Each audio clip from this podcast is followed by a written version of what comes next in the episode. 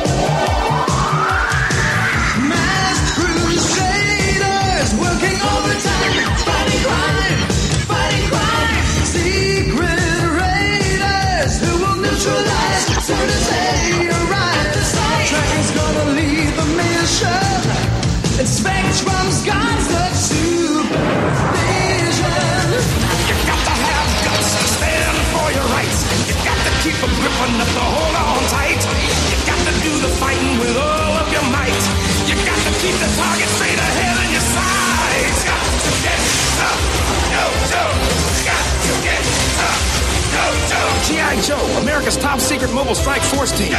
The mission, to defend freedom. The threat, Cobra, an evil organization bent on world conquest. The battle cry, Yo, Joe, got to get tough. Yo, Joe, got to get tough. Yo, Joe. Welcome to Star Joe's Patreon episode 27, Previews in a Half Shell. I'm your host, Ryan, and welcome back, everyone. Yes, it has not been that long since a Patreon episode has actually come out. I really wanted to get caught up on these previews episodes. I'm actually off from work tomorrow. I'm actually off for the next 4 days. Took a couple of days of vacation, and I have the weekend off. So I was like, I'm going to get some more Star Joe stuff done. So I'm going to be working on some video reviews tomorrow. I'm going to be working on the episode that Eric and I recorded. I'll be working on editing that and putting it out there, which I don't think there'll be very much editing that even needs to be done. It seemed like it was a pretty clean recording. So, and a lot of times that's all I'm doing is I'm just kind of cleaning it up. I'm very rarely am I taking anything out of the episode. The only time I've really taking stuff out of episodes is when someone either A, has asked me to do so, or B, you could not hear, there was some bad connection or something, I couldn't hear what they were saying, so I've taken something out sometimes just for context reasons, where it's like, okay, I can't understand what they're even saying, so for the listener's sake, I'm taking that out and still making it all work and sound smooth and everything else as far as the conversation, so I do try to save as much as I possibly can, even if it doesn't sound the best. But yeah, I wanted to do another Patreon episode. It's late at night. Well, not too late. It's a little after 10. But my wife went to bed a bit early, and I was like, I had just released the video finally for Patreon members. Remember that videos are still going to be Patreon exclusive. I just want to still have something for those that have supported the Patreon side of things, because I immensely am grateful for that. That video was recorded a long time ago, and I plan on doing a couple more recent ones to kind of show you where things are now in the process as far as my setup and everything else in collection. It's still a big mess, but it's getting more and more organized as I go. And probably over the next 4 days, I'll be able to work even more on it. So that's about everything there. You'll probably hear my dog in the background. She's moving about. She sees some moths on the door, and she wants to get at them. So we'll see what happens there as far as ruckus. I know in the last Patreon episode, too, you could hear her chain jingling. It was weird when I was listening back to the episode because I would hear it, and it was like so vivid and clear that I thought I had to take my earbuds out to make sure I wasn't hearing her just in the room. And it was just in the recording. So if it weirds you out, I'm sorry. I just do these episodes a lot of times downstairs in the kitchen. And she's just wandering around and everything else. I might do some of these episodes in the future upstairs in the guest room where I normally do my recordings because I'm going to need access to my laptop for the DC catalog. So I don't have to do that tonight. I'll go over what I'm going to be reviewing tonight with you guys. But the DC Connect catalog, looks like they keep those available. So I'll be able to do some reviews to get caught up with those as well, as far as the previous catalogs that they had out there. So, I'm not going off on any tangents tonight as far as some of the things I talked about last time, Agenda Comics, stuff that's going on in the world or anything like that. I feel like you guys have gotten enough of that. The only thing I want to update you on is a couple things. One is where the Kickstarter is, as far as the comic, I should say. It's not even the Kickstarter anymore, it's the comic. So right now, Joel has drawn pages 2, 3, and 4. So we already had page 1 drawn and colored and everything else. So he's drawn pages 2, 3, and 4. Those pages are now over to Ross to do the coloring on. Ross has colored the pinups, both pinups, which look amazing. I mean, they are ridiculously...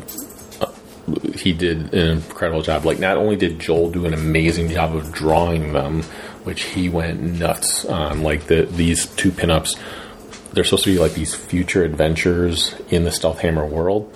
And Joel just, like... took that and ran with it and made these amazing pieces. You guys will see it. Those that did, backed it and are getting the comic or even getting the prints, you're going to be able to see like all the detail that he put into these things. And then Ross went and like spent days coloring these things. Like it's really, really impressive. So we are actually talking about... I have to see what I have as far as money wise, because I know we went over the goal, which is fantastic. But I also, you heard me mention, I think on the episode with Grubb, that I also paid the colorist a little bit more for some of the work that he was doing on the pinups and stuff.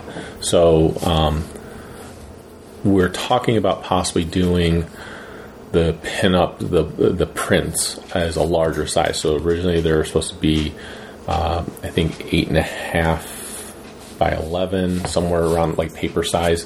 And we're talking about making them 11 by 17, so they'll be like full size giant prints. Robert's able to get me connected with someone that can do them at a good price. The tough part is the shipping costs, because it does get expensive for shipping then. So I have to kind of see where the money is. I need to find out from Kickstarter when I'm going to be getting the money. They do say it takes about 2 to 3 weeks before you get the money. The first week is for them to finalize the payment. Those that maybe didn't have payments that went through, it gives them a week to correct that. We luckily only had 2 people that... there was about 7 people that had issues with their payments, but only 2 of them didn't fix it in time. So that, is unfortunate, but we didn't lose a lot of money because of that, which is good. So, and then I don't know, I guess another week to 2 weeks for them to do some processing when it comes to that. I don't know, but I haven't received the money yet. Thankfully, Joel and Ross have been very gracious to, keep working and not worried about payments. Of course, if I need to, I'll pay them out of my own pocket and then reimburse myself when the money comes in.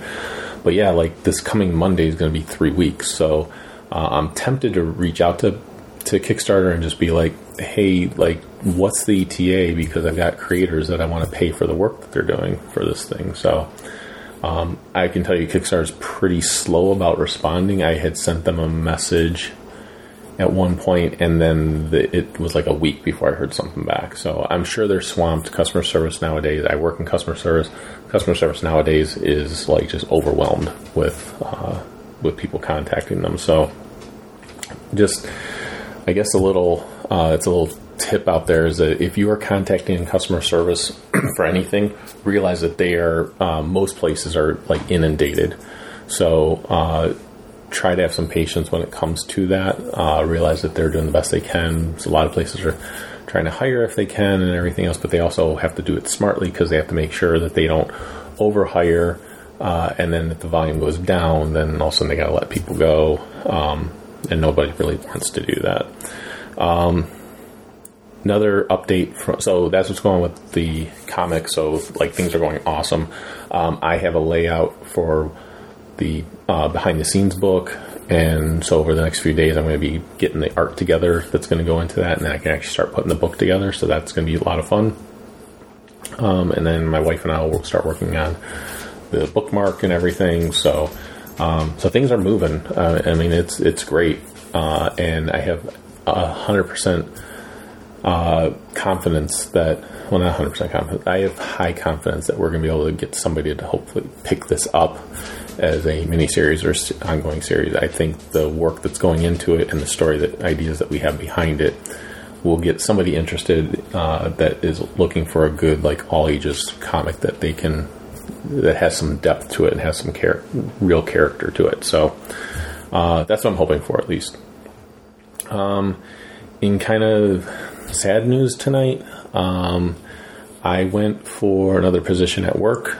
And I know I kind of clue you guys into stuff like this in the past. I went for a supervisor position. I was actually informed today that I did not get the position. I don't know who got it yet. I know that I really wanted this position. I know that the feedback I got for it was... Hold on one moment. Okay, sorry about that. So I decided to bark at something in the darkness. I don't know. Hopefully she doesn't do it again. But yeah, so anyways, I don't agree with the feedback I got. I don't really want to make it too public, but they basically told me the reason why they didn't choose me. And it was interesting because the one interview that I had, they always ask you in an interview, like, do you have any questions for us? And I typically ask, like, about the position or the department, where they see things going, just to get an idea. I usually ask, like, what would you say is going to be the biggest concern or challenge for the person moving into that role? And then this time I did ask, like, since the person knew me very well, like, what is your concern with me going into this role? And the feedback I got from that, I tried to counter it and explain, give examples that, because it was with somebody who I feel doesn't really know me that well. Like, she knows me, but she's been so distanced from me for a long time that I'm not the same person she knew 3-4 years ago. She doesn't have the right perception of who I am. She thinks she does, which is the problem, is that she thinks that she knows me very well. She does not. She doesn't know who I am. She doesn't understand what drives me. Basically some of the feedback was that I would have difficulty. Their concern is that I would have a difficult time flexing to other people's needs as a supervisor. That I'm a subject matter expert, and I'm very driven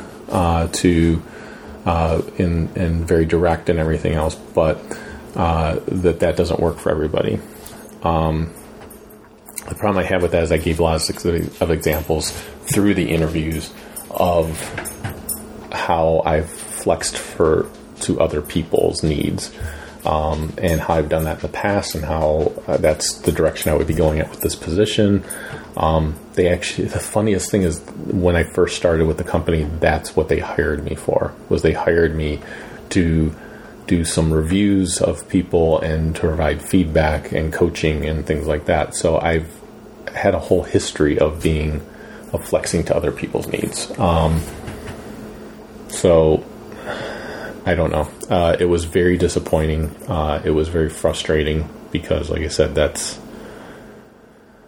not, the feedback didn't add up. But at the same time, it fell right in line with what I was told in my interview was the concern with me.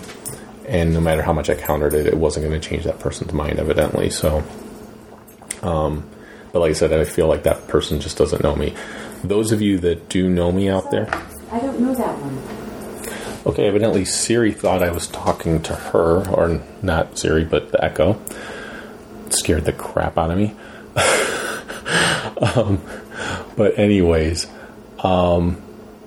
any of you guys that know me from the podcast or from meeting me in person and everything else, I think a lot of you guys would know that, like, while I can take charge of a situation, I also can flex to the needs of somebody else. So it's, like I said, the feedback just didn't make any sense to me. It seemed like their mind was kind of made up. But that also could just be their views. That might be how they view me, and whatever I did to cause that, it's either on me or it's on them. But either way, I didn't get the position. Very disappointed. But it just leaves me open to kind of seeing where my career can take me. Obviously I would love it if the writing stuff took off, and because that would be a dream job for me. But we'll see. I know that can be a long road and it could possibly never happen, but I also know that I want it to happen badly, and I'm doing everything I can to make that happen. So yeah, we'll see what the future brings, but it was a disappointing day. And I probably said too much for people here. I could have gone a lot more details, but I know some of the people I work with listen to the episodes. So at least one, maybe two people listen to the episodes I work with. And so I don't want to go even more into it. Like I said, I probably already said too much as it is.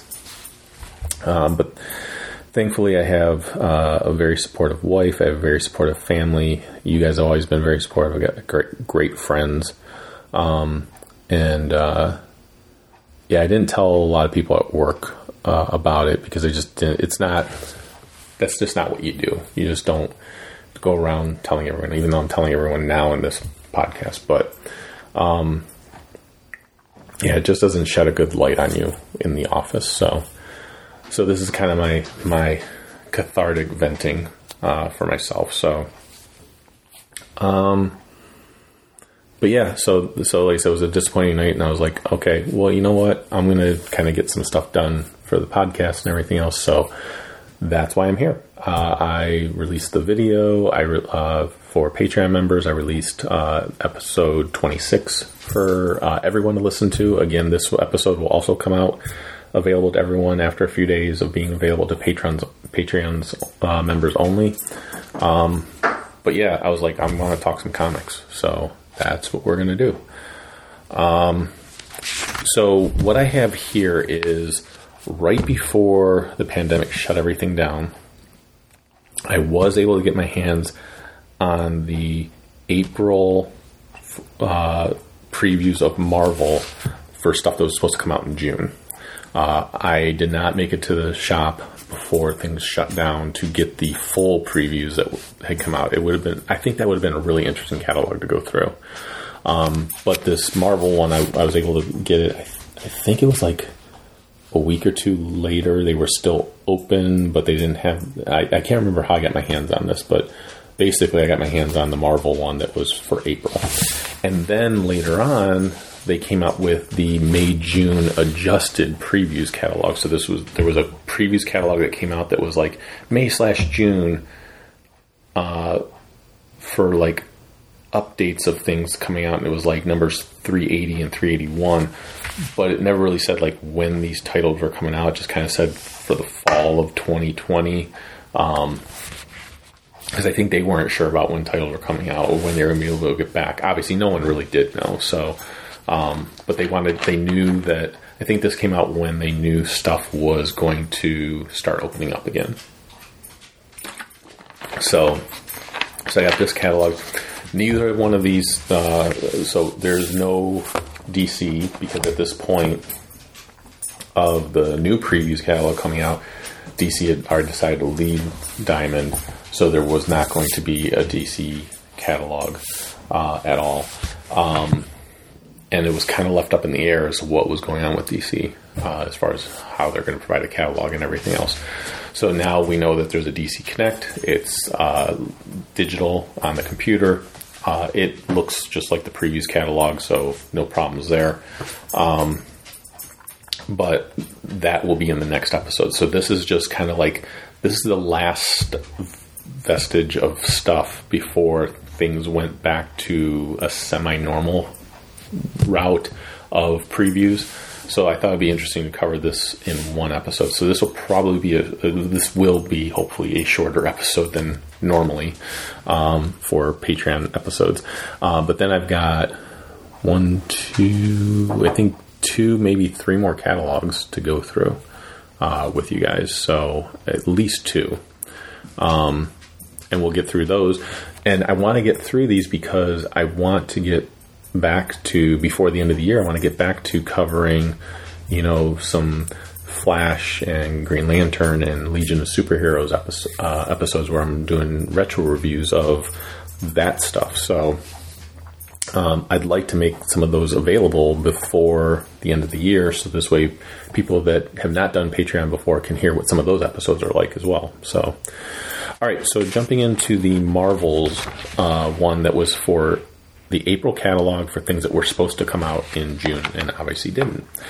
We have Nonstop Spider-Man. This is like an action-packed thing. It's written by Joe Kelly and art is by Chris Bachalo. So that immediately had me interested, was the art by Chris Bachalo. So it says, buckle up, Tiger. Get ready for the most action-packed, pulse-pounding, adrenaline-pumping comic of all time. As the name implies, once you read page one, panel one, Spider-Man does not stop.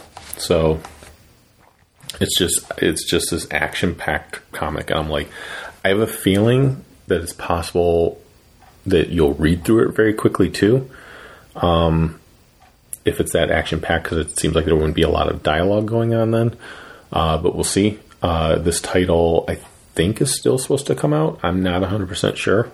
But like I said, Chris Bachalo art, I could look at that stuff all day, so I was very excited. I know I ordered it, but again, I don't know if it stayed ordered or not, or if it got canceled. So then there was the Darkhold Alpha #1, and I have not heard of this one coming out. It was written by Steve Orlando and arted by Cian Tormey. I don't know how you pronounce Cian. Is it Chan?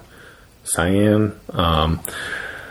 So this one made me kind of iffy because it's written by Steve Orlando, and I have not been a fan of Steve Orlando. I know some people that just like really love his stuff, but I read his I think he was the one that wrote the Batman story where it was like monsters, like they had big kaiju monsters in it and everything else.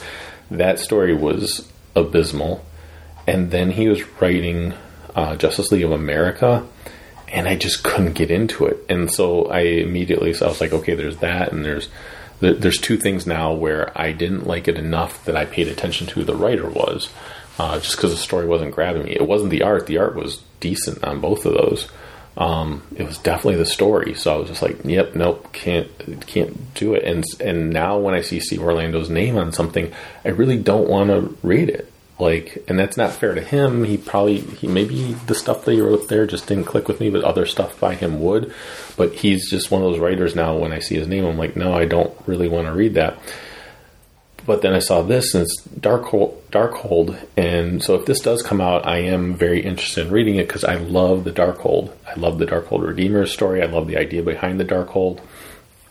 We have Doom that's opening this up. It seems like it's supposed to be the start of an event or mini event. I always thought the Darkhold would make a great major event in the Marvel Universe. Like they did a mini event with it back during the Midnight Suns era. Like there was always the Darkhold pages, but then they did one where it was the Midnight Massacre, where Blade, was going around killing everybody. And that was actually really, I had a lot of fun reading that. And that's what got me thinking, like, man, the Darkhold it's such a powerful thing. Like it really could impact the entire Marvel universe. And it seems like that's what they're kind of going for here. They're just not doing it on the scale that I think they could do it or should do it at. So, but again, I don't know if this ended up being canceled. I haven't seen any new solicits of it coming out. So it could be something they scrapped, or it could be something that they put to the side and said, we do want to make this a big event, but let's wait a little while because we just had a whole bunch of big events. Then we have Shang-Chi number 1 of 5. It is a miniseries. This one I know gets resolicited later. So this was one that was supposed to come out, didn't come out. But they have every intention of it coming out. Of course, it's because the movie is going to be being made and released. So, of course, they want to do that. It's one that I'm like on the fence on. Like, it's one of those ones where I don't recognize the creators on it, other than I think the cover, some of the art's being done by Philip Tan. So I recognize that name. But like the cover's by Jim Chung, which is great. But what's the inside art look like? So I don't know what it's kind of a wait and see for this one for me, because I like martial arts. I like Shang-Chi, but I haven't read a lot of Shang-Chi that I thought was very good. Because it's kind of tough. You have to balance the martial arts with some character development and everything else. So, then we have, some Empire titles. So there's a whole bunch of Empire titles that were in here. Some of them, I don't know if they even came out. But one that did come out was Lords of Empire Swordsman number 1. So it was a one shot. I have no idea what it's about. All of a sudden, I just know that like the regular Swordsman now is showing as green, with this weird green energy around him. So I'm interested to see like who this Swordsman is, what's going on, how does it play into Empire and stuff like that. So, yeah, I picked that up. I have not read it yet, but I did pick it up. Then we had Fantastic Four number 23, which wraps up their, the actual main title, Fantastic Four's impact on or involvement in Empire. Then we had a couple facsimile editions. I don't get these. I know my buddy Rock does get them, and they're really cool. I've picked up 1 or 2 facsimiles, and they are neat because it's like it's the original. It's just like the original issue, other than it has the current day price on it. But you get all the ads, you get everything, what it looked like, the whole story's in there and everything. So they are cool, but like I said, it's just, I've never really picked them up because if I'm going to read those stories, I'd rather get the whole story, not just that one issue. In some cases, you're picking it up because of the nostalgia of being able to see the ads and everything else again and not have to pay crazy prices to get the actual original issue. In some cases, you're getting them because it's just a classic cover. So like, that's what I did with one, that I picked up. I picked up Flash number 1. It's not a crazy price to get that one anyways, but I, picked it up because I liked the cover on it. And then I got the Flash of Two Worlds. Now that one is very expensive to get, but the Flash of Two Worlds, I got the facsimile edition because I thought the cover's cool and I want to be able to display it. So, this one we have the wedding, it's a wedding theme. So we got Peter Parker and Mary Jane, and then we have Cyclops and Jean Grey. So both iconic covers, both iconic moments. If I was to get one or the other, I'd probably get the X-Men one because it's Cyclops. That's my boy. So yeah. Then we have Giant Size X-Men Storm #1. I believe this one did come out. I think I do have it. I got to get caught up on my X-Men reading. I definitely want to get caught up on my X-Men reading because X of Swords is coming out, and I know I'll be covering that in a future episode where I'll be talking about like how it basically crosses over with everything X-Men related, so which is kind of crazy. But I'm interested in getting caught up because that story seems very intriguing to me, so that's why I'm interested. Then a couple things here. We have America Chavez, Made in the USA, #1 of 5. I don't think this is coming out now. I don't think I've seen new resolicits for it. I have no interest in this character. I've mentioned her before. Like, she's appeared in some team books and it's fine there, but this goes, not to get back into this, but this goes back to the Agenda comics. And I've talked about this character before and how, like, she's got two moms, which is I'm not knocking that at all, but she's got two moms from an alternate reality where there's no men, and it's called Utopia. I would be fine if it was an alternate reality, and in that alternate reality, it's all women. That's fine. But to call it Utopia, that's where you kind of annoy me, because then it's like you're basically saying paradise means that men are not there. That's a little poking at stuff. So, and Marvel has really tried to push this character, and I think that's the other thing is like, they try so hard to push this character in your face, and it's like, I don't care for the character. Like, she's like, I love like Miss Marvel, and I never really felt like they pushed her in at us. Ghost Spider, which is Spider Gwen, like that's a cool ass female character, and so like, and newer characters, which is why I'm mentioning them as well. I just don't get why they are so hung up on being like, it's America Chavez, you should like her. And it's like, no, if anything, you do forcing her on me is why I don't like her. I have no interest in that miniseries whatsoever. Then we had something that I don't think this is actually going to be happening, but it's called Infinite Destinies. And it says, Infinity Stones are destined to return.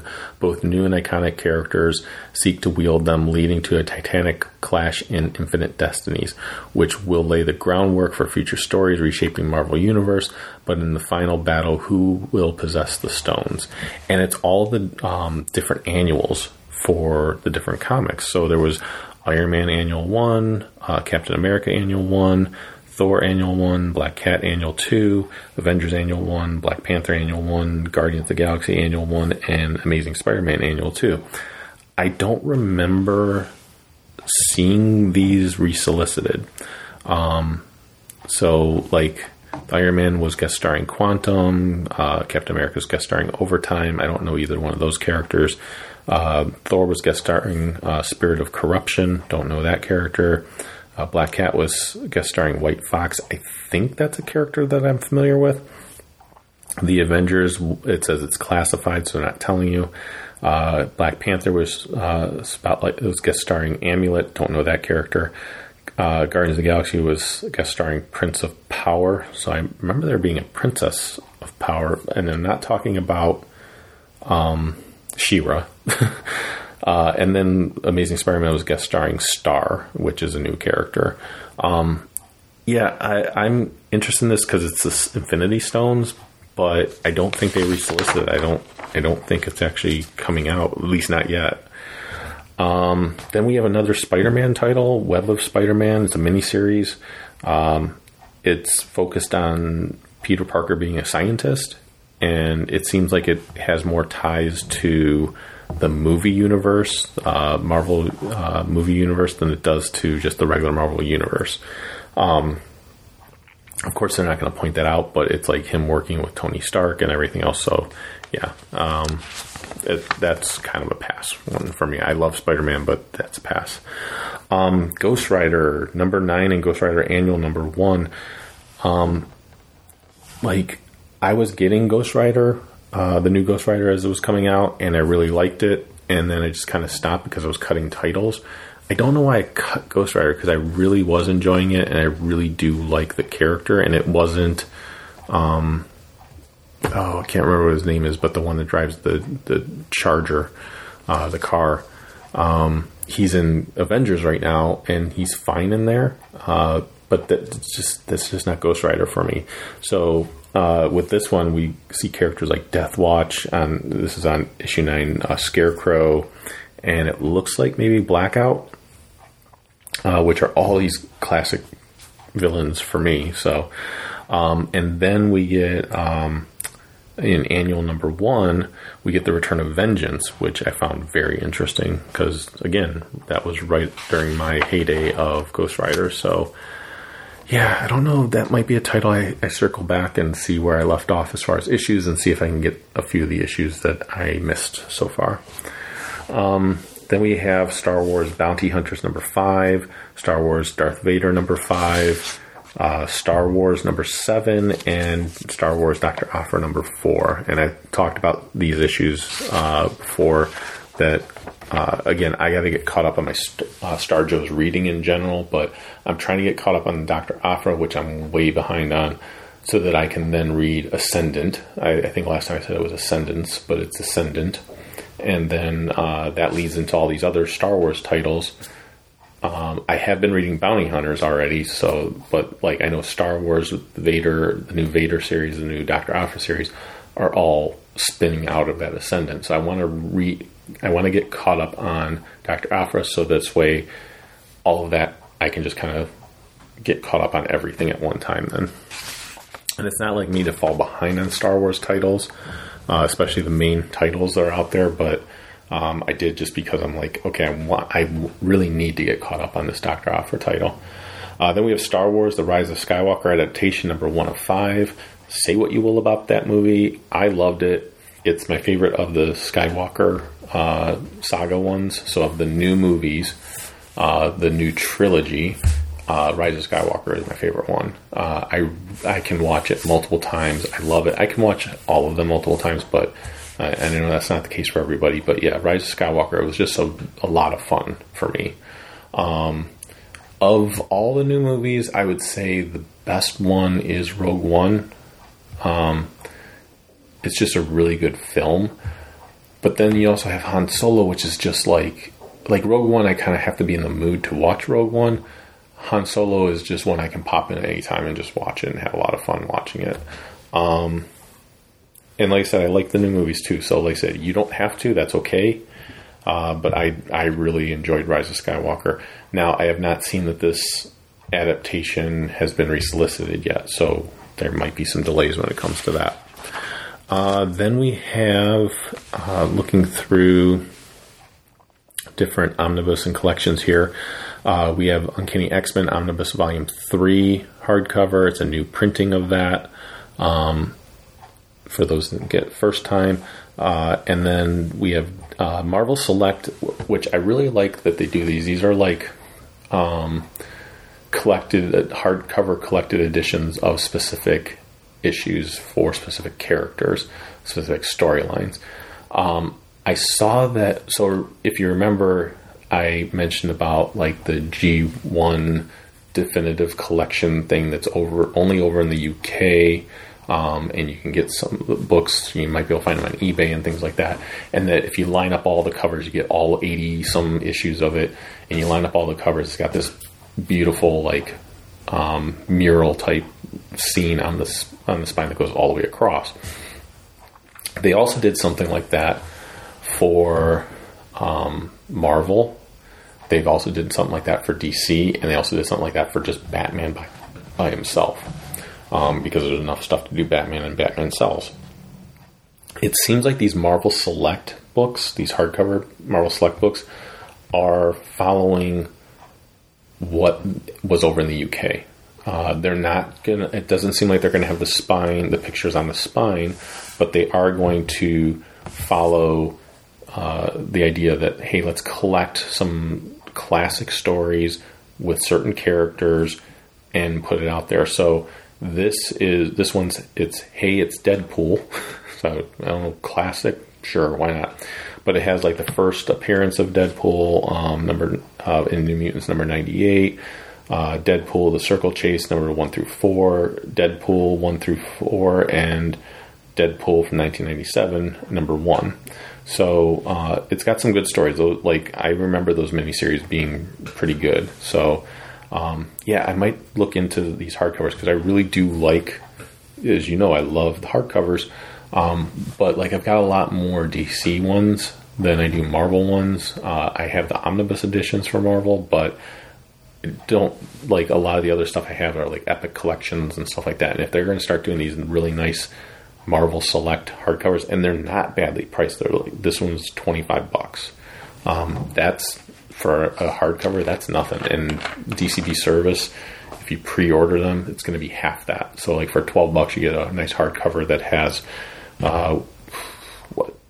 8, 9, 10 issues in it. You really can't beat that. I know they did like a Spider-Man one also. There's some other ones in the future I'll be mentioning. I think there was like a Punisher one coming up and everything else. So then they also have Marvel Horror Lives Again Omnibus. It's a big hardcover omnibus. It's got a whole bunch of like issues that had specific characters in it, so like horror characters. So you got like Satana, you got Dracula, you got Blade the Vampire Slayer, you got Wendigo, like all these characters. You got Ulysses Bloodstone, isn't it? So I like that, but I'm holding out and hoping that maybe they'll do a new printing of Tomb of Dracula where I can get the stuff that I really want, because they're only showing like a couple things of Tomb of Dracula in here, and then you got a bunch of other stuff. I think it's cool, especially if you like horror stuff, but it feels like it might be one of those omnibus that are like all over the place, where it's like, okay, you got this story here and this story here. This one's funny, this one's serious, this one.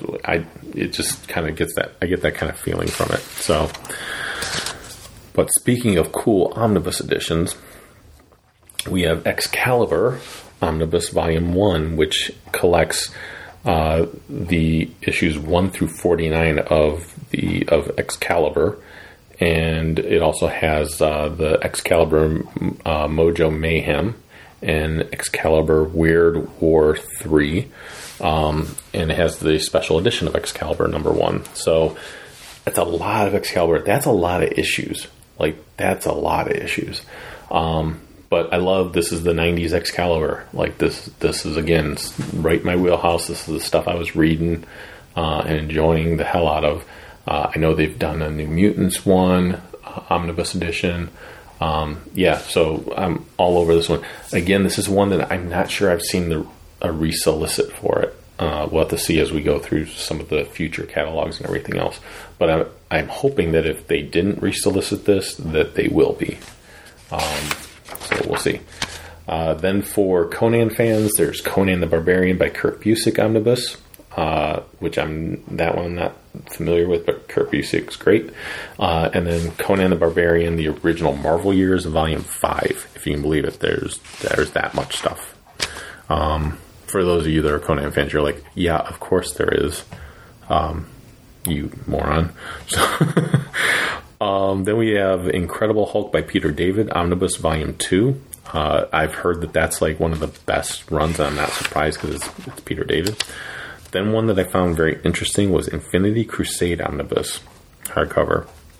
I have this in trade. I have the Crusade, and I have War. I have Infinity Gauntlet in Omnibus because I wanted a nice hardcover of that. But I was like, do I really need Infinity War and Infinity Crusade in Omnibus editions? Because I've never read them. I have them. I've never read them, and I've heard they're not as good. But I don't know. Maybe I should make my own opinions and stuff. But also, like, it would look nice on a shelf, and it would make sense to have the Infinity War and Infinity Crusade and Omnibus editions also to put right next to them, but we'll see. I also find it interesting too, like, so they have the traditional cover for it, which is the one I would want, but a lot of times I like the direct market version better, and I do like the art on the direct market one. It's got Spider-Man and it looks like Moon Knight in like this action scene with the moon behind them and everything else. But I don't know why that one, that art is being chosen for this story, like it to represent this story. Like the regular cover is the cover we all know with whatever her, the goddess Adam Warlock on the cover, and you got all the different Marvel heads of different characters around her. But yeah, this other one, I'm like the artwork's neat, but it doesn't say Infinity Crusade to me. So then we have Star Wars Volume 1, the Destiny Path, and this is of the new run that they've done on Star Wars. So it collects the first several issues of that. It's like issues 1 through 6 of that. Then we have Avengers of the Wastelands. So this was one of those ones where they were going to not finish the miniseries. It was a miniseries. It was 1 through 5. The last issue just recently came out. They weren't going to finish it. They were going to have it go digital, and then they were going to do this trade. And if you wanted it in paper form, you were going to have to finish it in paper form by getting the trade. Then they realized what a freaking moron move that was, because all you're going to do is upset fans. Like I realized these titles weren't selling a lot before the pandemic thing, but they were miniseries. I get taking a title that was an ongoing and saying, okay, from this point, like let's finish this arc or something like that, and then from this point on, we're going to make it digital. But when it's a miniseries and you're up to issue 3 or 4 in some cases, just finish the miniseries. Like it doesn't make any sense. The one they haven't come back to that I haven't seen and I really liked was the Gwen Stacy one. I don't think that they've resolicited that the rest of those issues are going to come out. They did issue 1 and 2. It's a 5-issue miniseries. Like, can we just get the other 3 issues? Like the first issue was really good. I haven't read the second issue yet, but I want to, because the first issue I really, really enjoyed it. There were some things I was kind of like, continuity wise I question, but the story was pretty good. Then the other thing that they have here is Marvel Monograph, the Art of Jim Chung trade paperback. If this had been a hardcover, I would have been all over it all day long. Jim Chung's art is beautiful. If you saw it in Young Avengers or Secret Warriors or anything like that, like it's gorgeous. I just, especially when it's an art book, I want it to be in a hardcover. I mean, you guys know how much I love hardcovers, but aside from that, I feel like an art book should be a hardcover. Like, I don't know why. I guess maybe it classes it up a bit or something. I don't know. But yeah, so I saw this as a trade paperback. I was like, I don't really want that as much as I love his artwork. Then we have Hellstrom Evil Origins. So they did do a Hellstorm or like epic collection of that, and this looks like it's something similar to that, but you get some other issues and everything else, but it's like early appearances of Damien Hellstrom. So if you like him, then this would be something to pick up. That's it for the Marvel one. We will get some other Marvel ones in the previews. I came across, there's a whole section up just for Marvel in this particular previews catalog. Normally Marvel has its own catalog and is not in the previews, but since it was a weird previews and everything else, they put it right in there.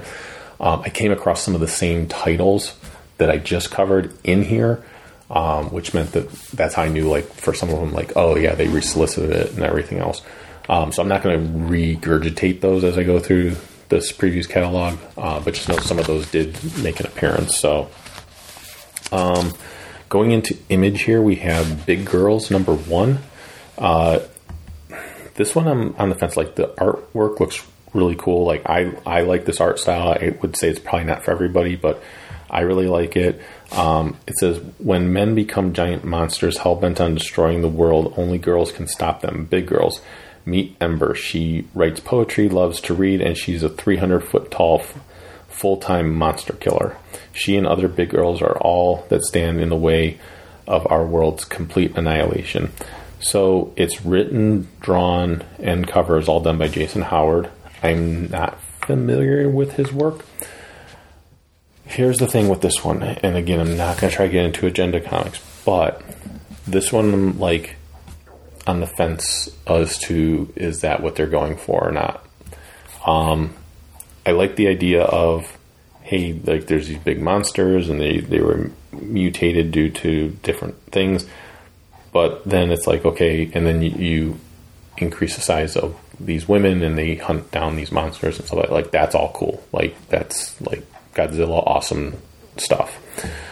But it's like, why is it only the women are still around? Like, it could be totally fine. Like, you have Why the Last Man kind of addressed that, and that I don't think was agenda comics at all. That was just a really well-told story. This looks like this could be just a well-told, fun story. I just, when I read what it was about, I was like, okay, let's see where this goes. But like I said, it looks like it's fun, so I'm going to give it a benefit of the doubt. Because just because there's a premise like that does not make it an agenda comic immediately. It doesn't make it like something to stay away from.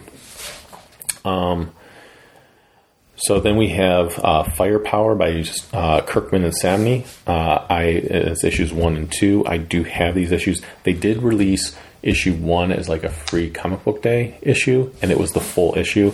I haven't read it yet. I heard it's like Kirkman's take on an Iron Fist story, which that could be interesting. I like Iron Fist as far as like the concept and everything else. Again, hit or miss sometimes if the story is good for Iron Fist or not.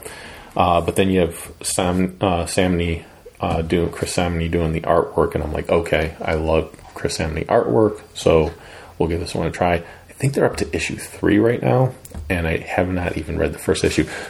The reason why is because there's also a trade paperback that came out, and from what I remember, you're supposed to read the trade paperback first before reading the ongoing series, because it's everything that happened before that. So... then there's Adventure Man number 3. I did read the first issue. I have the other issues. I think issue 3 already came out, but I'm not 100% sure. I know issue 2 came out. I just haven't read it yet. But issue 1 was really good. If you like pulpy type, like almost like Golden Age, some Silver Age type feel to it. But definitely like that pulp. And then you've got Matt Fraction writing it and Terry Dodson and Rachel Dodson drawing it. Their artwork is gorgeous. Love Dodson artwork. Matt Fraction's an excellent writer. You get your money's worth with this title. So, like, I read the first issue and holy crap, like, it took a couple sittings for me to get through it. And it wasn't because it was a chore to get through. It was just like, okay, I'm reading this. I'm getting kind of tired. I need to go to bed. I'm not going to be able to finish this tonight, so let me finish it tomorrow. But, like, really, truly enjoyed it. So that's a definite title I would recommend. Then we have Stranger Things The Bully trade paperback. And it doesn't really say how many issues were in the original solicit, or this could have just been a one-shot. I don't remember.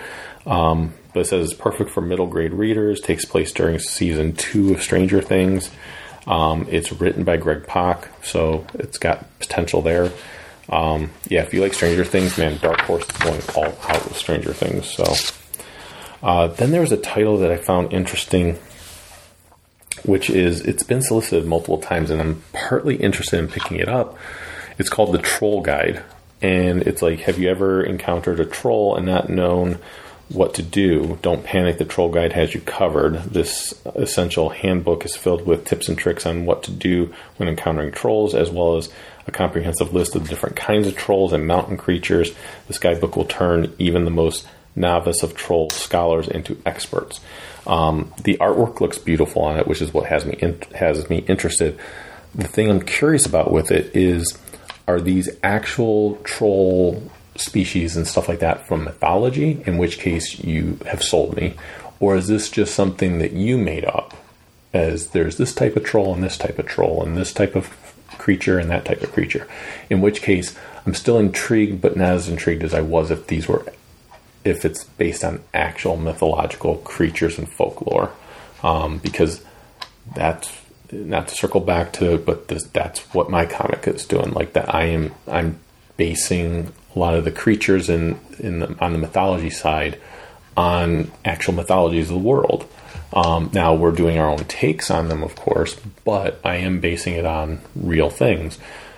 That's why I'm very curious on this. I'm like, well, this could almost be a resource for me if it's real stuff. If it's just what this guy made up, still very interesting, still really cool. I'm still tempted, but not as useful. Like it's more like something I would flip through once to see the pretty artwork and then possibly not pick up for a long time. So yeah, it has me intrigued because they've solicited it multiple times. So it seems like one of those books they're going to constantly like resolicit to get it out there. Then we get into IDW and we have The Last Ronin. I am very excited for this title, and I know a lot of other people are too. Man, I want it to come out already. It's obviously been delayed a bit because of everything going on, but yeah, I got an Ashcan edition of it, which only had 4, maybe 5 pages to it. But it's like it's the very beginning of the story, and he's whoever the last turtle is. My guess is it's Michelangelo, because it's like Leonardo. It's too easy to make it Leonardo.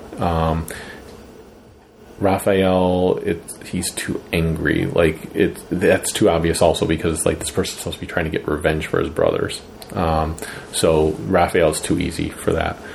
Donatello could be, but I wouldn't see Donatello getting revenge. You would think you wouldn't see Michelangelo get revenge, but I could definitely see that, because he would be, it would flip him from his carefree easygoing. And plus he's like the youngest too. So like I just feel like there's a lot, that steers me towards that direction. Yeah, this I'm very excited about it. The story sounds good. What I read was very good. So that cannot come soon enough. Then we have Teenage Mutant Ninja Turtles number 108. This is still going along the lines of introducing a newer character, newer villain, like some type of serpent thing that was in the water last time.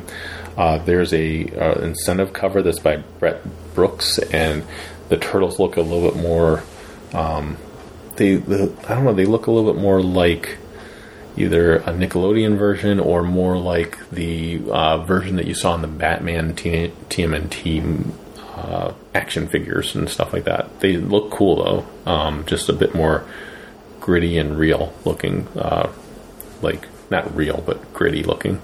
And then we have, the collected edition trade paperback of Teenage Mutant Ninja Turtles Jenica. So that's the new turtle.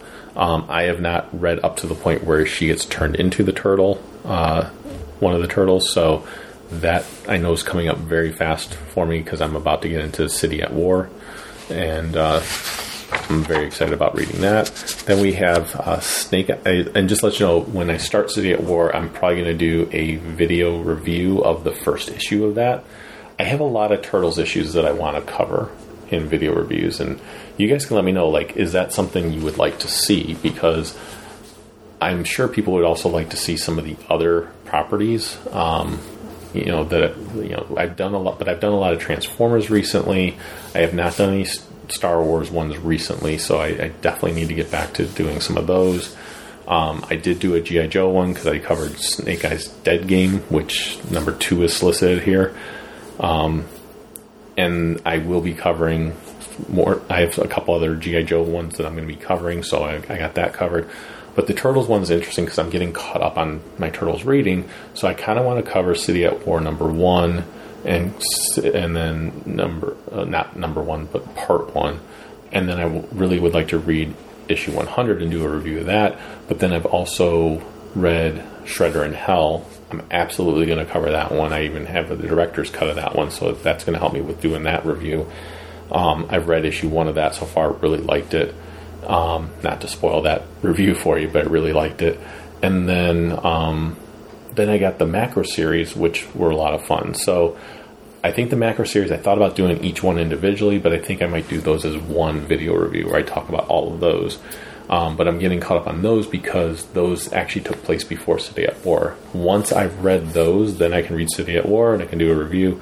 But that's going to be a lot of turtle stuff. So I'm just kind of curious if that's cool with you guys. Like City at War number 1, number 100, which is the end of City at War. Probably Jenica number 1. And then Shredder in Hell, and then the Macro series. So you're talking like 5 Turtles reviews. They're not all going to be back to back. Don't worry about that. But because I have some other stuff I'm going to be covering. But yeah, I guess I don't know. I guess it's one of those things. Like if I want to review it and we'll talk about them, then that's what I should do. Then hell, I'm covering the Ghostbusters issues from way back when, and probably based on viewership, no one gives a crap that I'm covering those, so that's fine. I'm doing them for me. So hopefully I'm slowly building an audience back up again on YouTube, and that would be great for both the podcast, for community wise and everything else. I think it'll be a good thing. We have Transformers number 23, definitely a title I need to get caught up on, but man, it's a struggle. Transformers 84, Secrets and Lies number 4. I think issue 3 recently came out. At least issue 2's already out, but I think issue 3 just recently came out. Star Wars Adventures volume 10. This collects issues 24 through 26. It's interesting. You don't get this one. You're getting 3 issues, and they're charging you $10. And I understand that's, if you were to add up the 3 cover prices, it would be about $10. But come on, it's a trade. Like, give me something more, or charge me something less. That seems like, I don't know. That seems like they're ripping you off. Then you have Return to Star Wars Adventures Vader's Castle, and this collects the 2 5-issue miniseries. So you have Star Wars Adventures Tales from Vader's Castle, and then Star Wars Adventures Return to Vader's Castle. So there's 10 issues, and you get that for $20. They're trying to charge you $10 for 3 issues on the other one. Like, no. Star Wars Adventures Annual 2020. Looks like the annuals might looks like they're following the tradition of the annuals involving Jackson the Rabbit. So and it looks like he's, at least based on the cover, it looks like he's going up against Dengar. I think it's going to be, that should be pretty fun. So he might be dealing with all the bounty hunters and stuff. But I love the fact that they brought Jackson back. So then getting into Marvel here, like I said, they did show stuff, and this was like, it's saying Marvel August 2020, so these are things that came out, they were supposed to come out in August, and I believe all of these did. First thing is Maestro number 1. I'm very excited to read this. Peter David, it's supposed to tell the origin of how the Hulk became Maestro, which hasn't been done before. I love Future Imperfect. Again, as like I've mentioned many times, I'm not a big Hulk fan, but if you tell a good Hulk story, I'm all about it. So I love Planet Hulk. I love Future Imperfect. And I love what they're doing with Immortal Hulk right now. I've only read the first couple trades. I have all of them though, but I really, really have loved it. So then we have Fantastic Four Antithesis, number 1 of 4.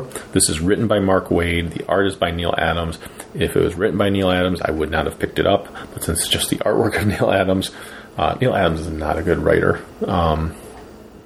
He's a fantastic artist, but not a good writer. Mark Waid is a great writer, so I'm really have high hopes for this particular title. So we'll see what happens.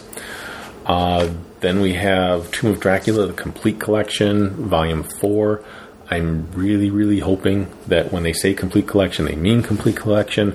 It does collect Tomb of Dracula number 35 through 54, Doctor Strange number 14, Dracula Lives 12 through 13, and material from Legion of Monsters number 1. So they've been coming out with these trades. I would love to have the omnibus editions, but I've been getting these trades because I don't know if we'll ever see those, and I would really love to have the full collection of Tomb of Dracula. I'm hoping that Marvel actually follows through with it, them calling it the Complete Collection, that they, even if the sales numbers are low, that the volumes will still keep coming out until they're done, because that is not what IDW has done with G.I. Joe, as we all know. They had the Complete Larry Hama Collection, and I don't think they call it the Larry Hama collection, but the Marvel collection, and they stalled out at Volume 9. Volume 9 has not come out yet, and they keep promising it's going to come out, and then they tease us it's about to come out, and then it doesn't come out, and it's pissing me off. And it's pissing a lot of Joe fans off. And I know it's because the sales weren't high enough for them to keep doing it. At least my guess is that's what it was. Because they also stalled out on doing the IDW collection. I think that one stalled out at number 7 or 8 also. And not that I necessarily want that one all the way completed, because the later volumes would have stuff from Sitterson and Van Lente and stuff like. But to just kind of have it complete the story, and have those beautiful hardcovers there, that's why I would want it. I have all the rest of them. Might as well finish it off. But yeah, I almost feel like what you could do, because I don't really care about having Sitterson stuff in there. I'm sorry, but I don't. I just don't think it was good. I read it. It's not good. Aside from how I felt about him and his antics, I just felt like the story wasn't good. You can feel differently. Again, that's your choice. I just didn't think it was good. But you could almost go into like Revolution, and you wouldn't have to do the Sitterson stuff really much at all. I know Revolution and stuff spun into Sitterson stuff, but I feel like that's almost a decent stopping point, is just Revolution. But I don't know. We'll see. They're probably not going to go back and finish that stuff. Transformers, they've done a great job, but that's been a big seller for them. So they have been coming out with the volumes of hardcovers all along. Like there was one that just came out recently. So they're still getting you the hardcovers for the Transformers one of Phase 2. And I think they still probably have another 1 to 2 volumes of that before they finish that off. And then they've been coming out with a new series in hardcovers, which I've been getting them, even though I'm not a fan of it. It's rough to read. I'm hoping if I go back and reread it, maybe it flows better if I'm not reading like issue at one point and then another issue later on. Maybe if I just read it all in a chunk, it'll work. I don't know. Then we got New Mutants Omnibus Volume 1 hardcover. This is what I was mentioning earlier, that this was solicited. I don't know. Well, this is the new solicitation, so it should be still coming out. Then they have the Marvel Select Hey It's Deadpool that I mentioned earlier. Then we have Star Wars The Empire collection. I think I mentioned this last time because they were supposed to do it. This is all the Agent of the Empire storylines, which they did 2 miniseries. It's got the Force Unleashed in it, storylines in it, so pretty cool collection. Then we have Star Wars Jedi Fallen Order, Dark Temple. I didn't finish reading this yet. I read the first 2 issues. It's a good story. It's not great, but it's a tie-in to the video game. I was hoping it was actually the actual story of the video game, but that's not what it is. I hope that they still do that at some point, but they just haven't yet. Then there's Seven Secrets. So this is interesting because it's written by Tom Taylor. I love Tom Taylor's writing. I've liked him ever since he did the Boba Fett miniseries and stuff like that. But it's Tom Taylor writing. I had gotten a Power Rangers comic. I ordered one from a shop, and they sent me Seven Secrets by accident. So then I let them know. They sent me a label so I could send it back, and they sent me the right thing. But it had me intrigued, because then when I saw Seven Secrets, I was like, it's written by Tom Taylor, though. I was like, I mean, I could have just said to the shop, hey, can I keep this one and I'll pay you for the issue I wanted, and but I didn't. I sent it back. So then I saw a second print of Seven Secrets at my comic shop, and I was like, well, now it's just taunting me. It's telling me you need to read this. So I did pick it up. It says for fans of Once and Future, so there and Undiscovered Country. So there you go, right there. It's like, okay, I love Once and Future. I love Undiscovered Country. So, yeah, I'm going to pick this up. It says comes in all new original series. And it says, about 7 powerful secrets, words, wonders, weapons, and worse, with the power to destroy the world. 7 secrets could destroy the world. For centuries, they've been locked away and protected by the Order. When their stronghold is attacked and a secret revealed, the entire Order must go on the run. The Order's youngest member, Casper, has been trained his entire life to protect the secrets he will never know. Now is his chance to prove his worth, to become a holder of one of the deadliest secrets in the world. But Casper has a secret of his own, and his secret could prove more dangerous than anything the Order protects. So, sounds interesting. Now, that premise sounds like a premise I've heard from a lot of different titles and a lot of like indie creators and everything else. That's like, okay, I've got the Order. That's who they're up against, and that's who's protecting stuff. And I've got, or you got the Agency, or like all these generic sounding things. If it wasn't written by Tom Taylor, I'd be like, it sounds just generic. But it's Tom Taylor, so I have a feeling like these secrets are actually pretty impactful. The story is going to be interesting. The characters are going to be interesting. So I did pick up that second print, and if I like it enough, I will continue getting the series, and I'll look to track down the first print, just because that's how I roll. Then we have Power Rangers Dracon New Dawn, number 1 of 3. I picked up Power Rangers Ranger Slayer.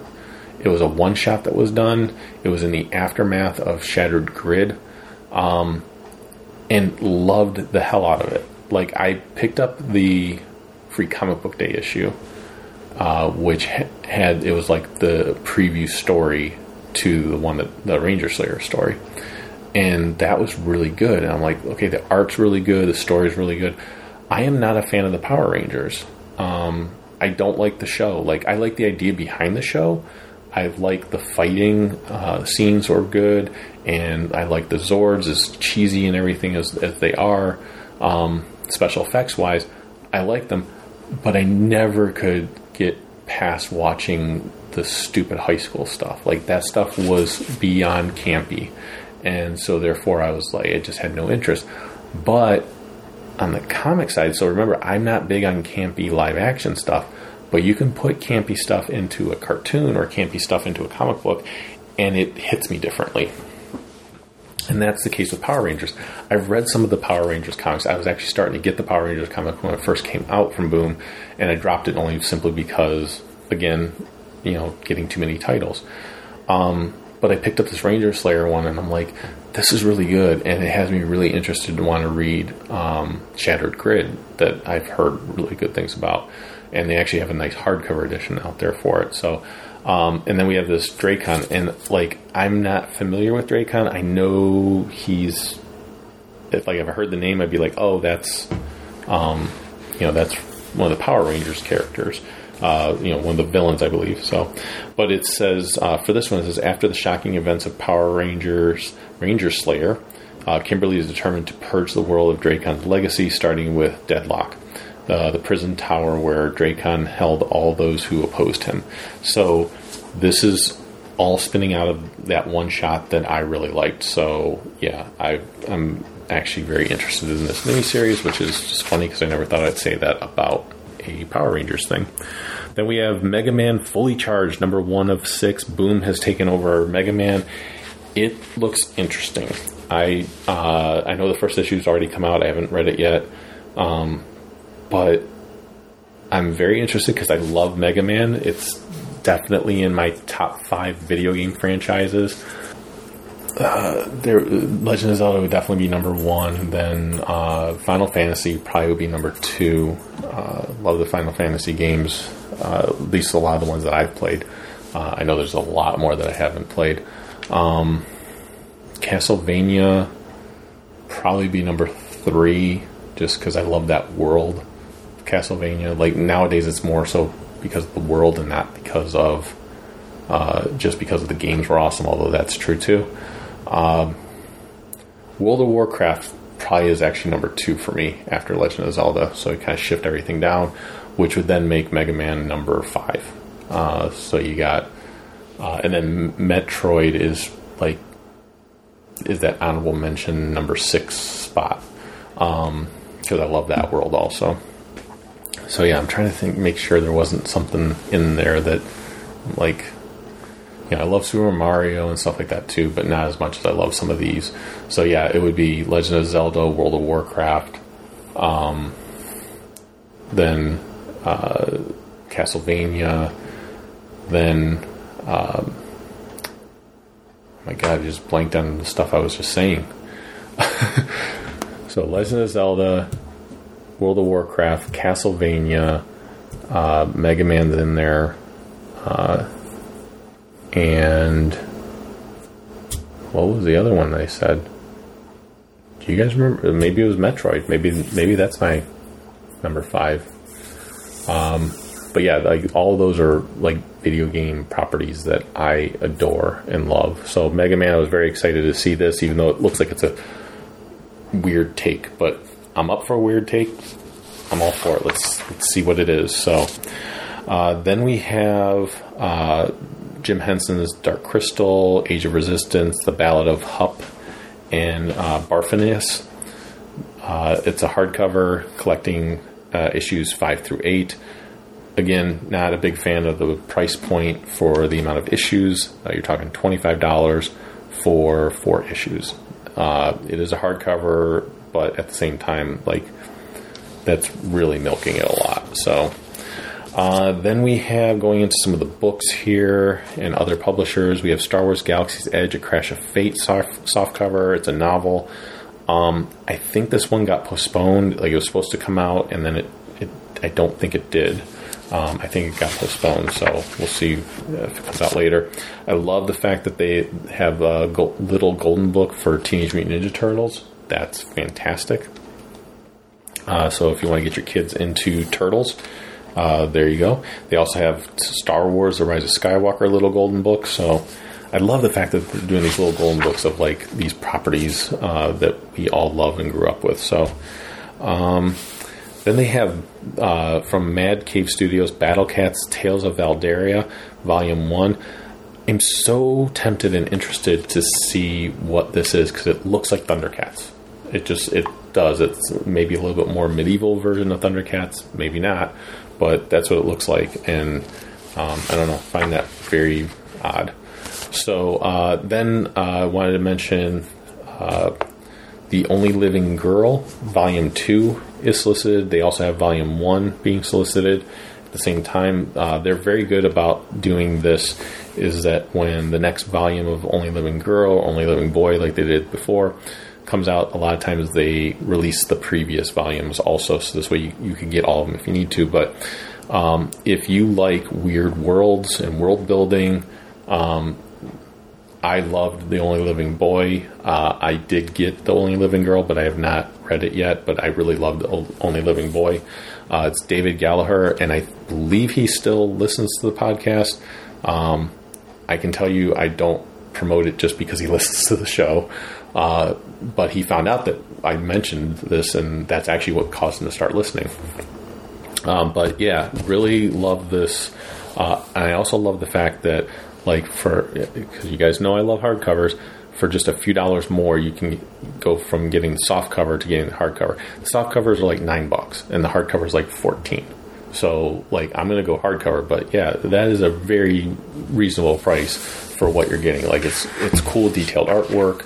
It's a lot of fun. Like I said, if you love, I've mentioned before, like, if you love stories like Labyrinth and Dark Crystal and things like that, where, especially those stories like Labyrinth, where you're taking a character in the real world and you thrust into this fantasy world, that's what you're getting with this. So I highly recommend it. Then we have, from 10 Speed Press, Jack Kirby, The Epic Life of the King of Comics. If you're a Jack Kirby fan, definitely worth checking out there. Then there's this comic called Horizon Zero Dawn, #1. It's the first original comic set in the world of the best-selling PlayStation 4 game. I don't know the PlayStation 4 game, but this looks like a cool fantasy world. It looks like a little bit of Legend of Zelda, Breath of the Wild, and a little bit of maybe like Monster Hunter or something along those lines. but it looks cool. So it just caught my eye. So I was like, I know nothing about it, but it looks cool. Then we have Star Wars The Mandalorian, Volume 1 Collector's Edition. There'll be Volume 2 I'll mention at a later time, but this is Volume 1. Again, you can get the paperback. They have a newsstand version. They have the exclusive cover that you can get only from ordering from previews. And then they have the hardcover, and of course I get the hardcover. They have also Star Wars The Empire Strikes Back Anniversary Special. Again, you have a newsstand cover, you have the exclusive cover, and then you have the hardcover. So for the Mandalorian one, the hardcover has the Mandalorian walking with the suns behind him. The newsstand cover for that one is the Baby Yoda looking over his shoulder, and then the exclusive cover is the Mandalorian riding on top of the Blurg, I believe is the name of the creature. Then you have, for Empire Strikes Back cover, you have the newsstand cover that is the classic cover that has all the characters. It has Luke on a Tauntaun. You have Han dipping Leia. You have Vader's helmet in the shadow background. You know the image. Then the exclusive cover they have is Vader. It's like from a downward shot looking up in Cloud City, where Vader is reaching out to Luke, who's out on the beam there. And then the hardcover is also is a classic cover. If you can picture, it's Vader standing there with two lightsabers crossed over his head, holding him up high, and then you have Yoda sitting there, like and Vader's cape like flows down. You have Yoda sitting there, and to Yoda's left is Lando Calrissian, and then you get R2-D2 and C-3PO that are on the left side of the cover, and then on the left side of the cover, behind Vader's cape, you have Luke on the Tauntaun, and you have to the right of Vader's cape, you have Luke with Yoda on his back going through his training. It's a very cool cover. So then from Viz Media, we have Legend of Zelda Twilight Princess Volume 7. I totally missed this.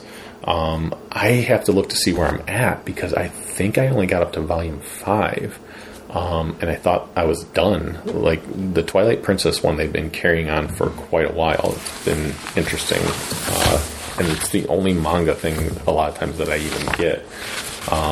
There's been a Star Wars one here and there, but for the most part, and they did do the Transformers ones in manga, but yeah, the Legend of Zelda one, the Twilight Princess one's been going on for quite a while. Going into some of the toys here and collectibles, they do have an Obi-Wan Kenobi from Gentle Giant for $60. It's a 1/7 scale bust. It's Obi-Wan from the Clone Wars animated series. It just looked kind of cool. They do have coming soon a Darth Maul one in that style, a Thrawn one in that style, which that one I'm very interested in. And then they have Anakin as well. So then they have from Comic Book Heroes, they have a Stan Lee vinyl statue where it's Stan Lee in a director's chair. And that was really interesting because I have a Jim Henson Palisades figure in a director's chair. And I was like, ooh, if I can get Stan Lee in a director's chair, that's awesome. Man, one could only hope that they would ever do a likeness of George Lucas in a director's chair. Then I'd have like these three guys that, you know, inspired me when it comes to being creative as a kid. And being creative now.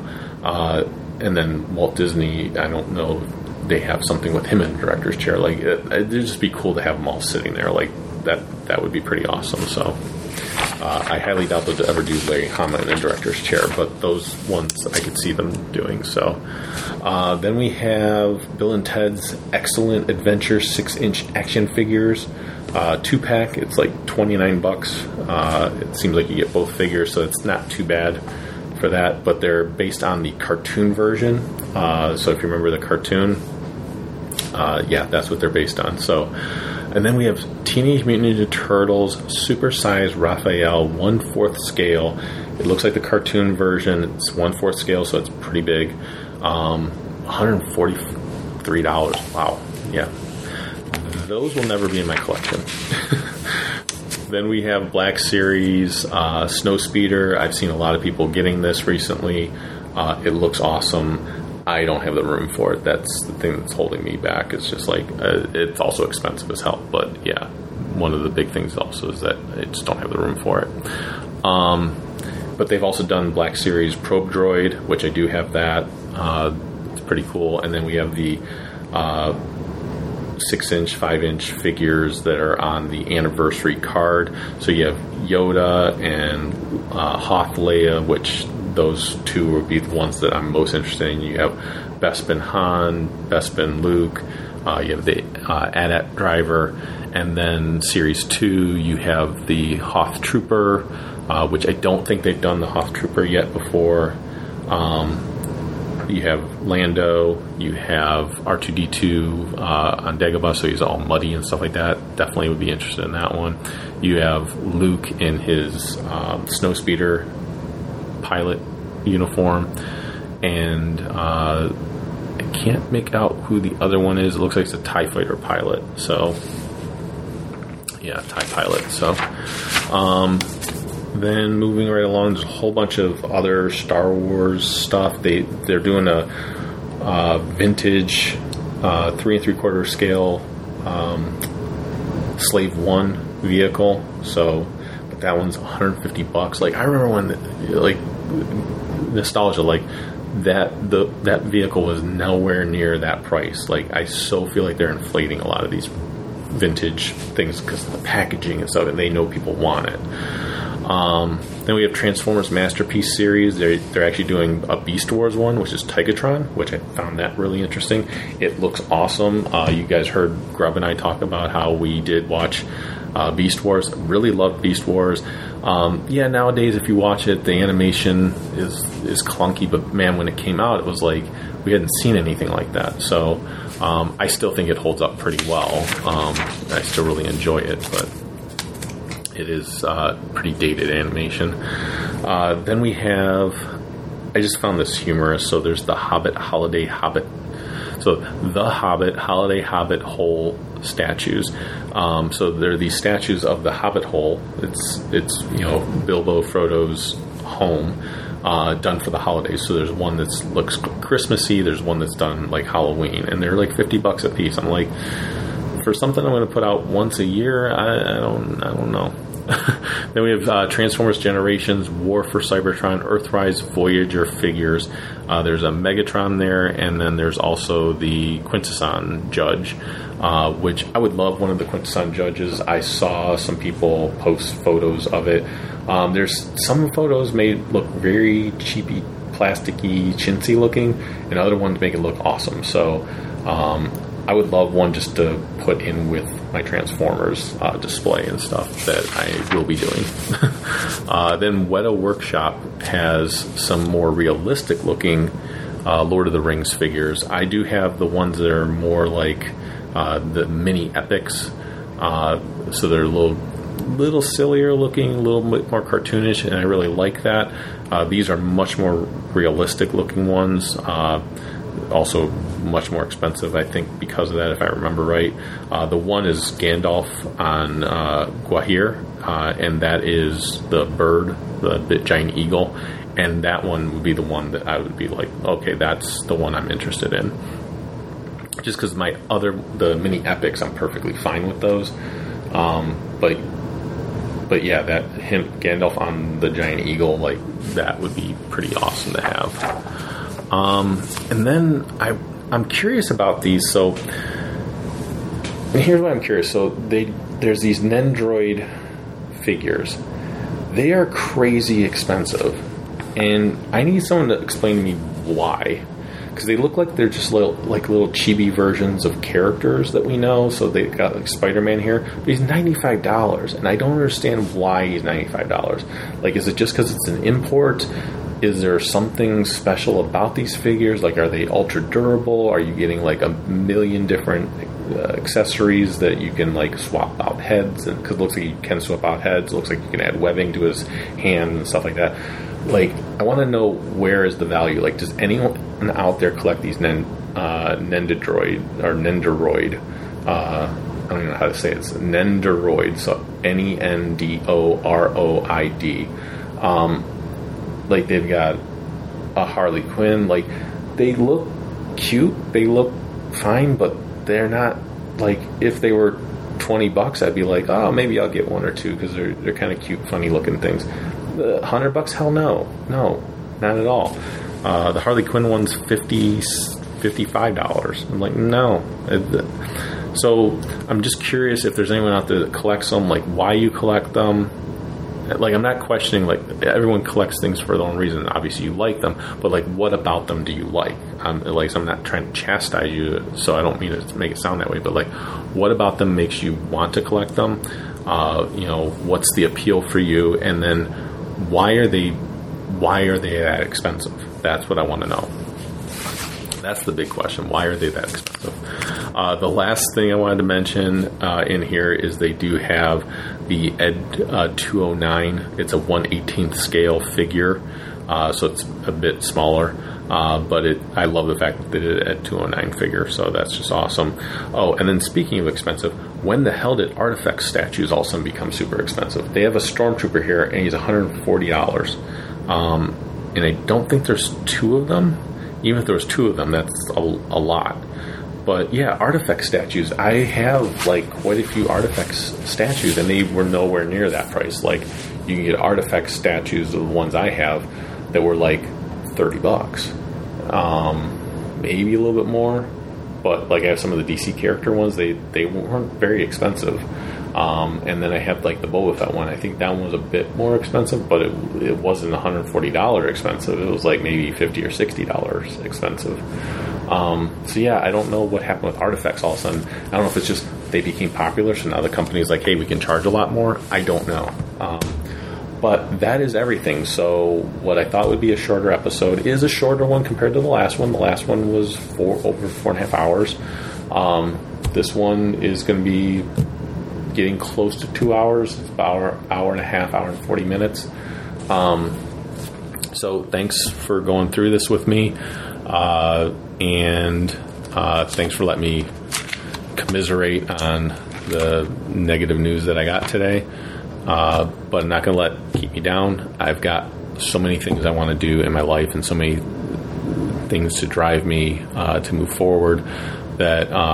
and you guys help me do that too. So I really, really do appreciate it. I will be back with more previews catalogs in a future episode. But this episode will probably, because I want to get the episode out that Eric and I did probably the next day or two as of this recording. Like, I'm recording Wednesday night.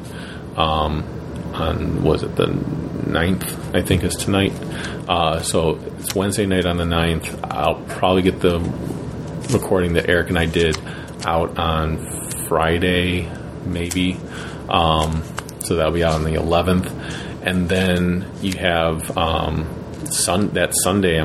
As you would have heard from the episode with Eric, is that Sunday I'm recording with some guys they're doing a GI Joe Kickstarter.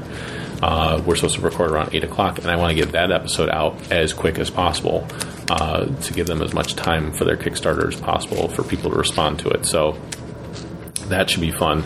And then this episode will probably come out sometime after that. So this one probably won't come out until it's going to come out late September. So probably, even though I'm recording it on the 9th, it's probably going to come out like on the 20th or something like that. I just don't want to put too much against the guys, the Joe guys Kickstarter episode. So I want to give enough time for people to get caught up and listen to that. But yeah, a lot of Star Joe stuff coming out.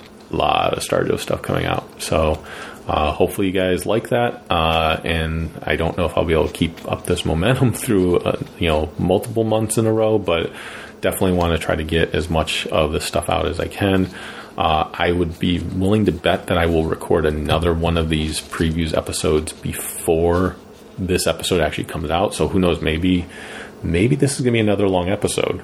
Maybe in a few seconds you're going to hear me do another intro to the rest of the previews. Probably not, though. I want to keep this one separate because this was the last of the stuff that came out before the pandemic shut everything down. And then the one was, and then the other one was what happened right when they thought everything was going to be opening back up again, or right when things were opening back up again. So I want to kind of get this one out first, and then we can do a whole nother episode where maybe I get caught up on previews completely. We'll see. So with that, we'll go ahead and close the episode by saying the Force will be with you, because knowing us is half the battle. Take care, everyone.